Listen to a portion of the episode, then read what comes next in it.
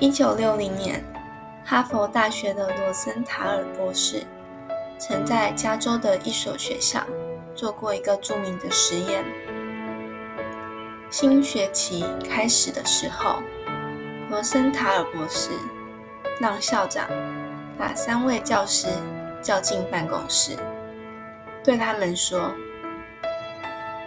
根据你们过去的教学表现。”你们是本校最优秀的老师，因此我们特意挑选了一百名全校最聪明的学生，组成三个班，让你们去教。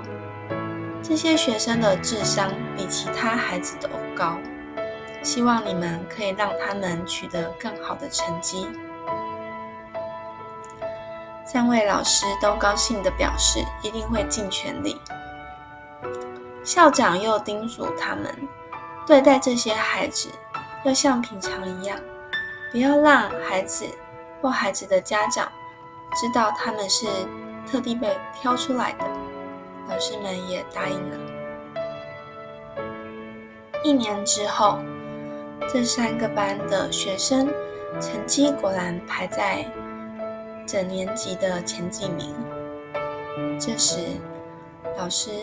知道了真相，校长说：“这些学生并不是刻意挑出来最优秀的学生，只不过是随机抽出来的普通学生。